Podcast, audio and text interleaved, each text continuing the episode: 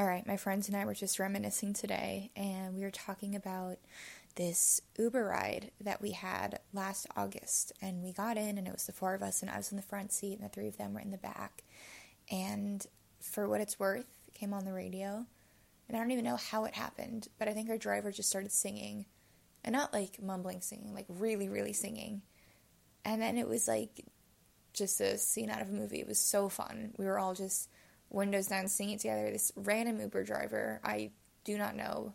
Um, but it was just, it was just so fun. Like, I just, I've never had a ride like that in my life. Um, and everyone was kind of on the same page. And then Bruce Springsteen came on afterwards, who one of my friends just loves, and he was singing that too. And it, it was just great.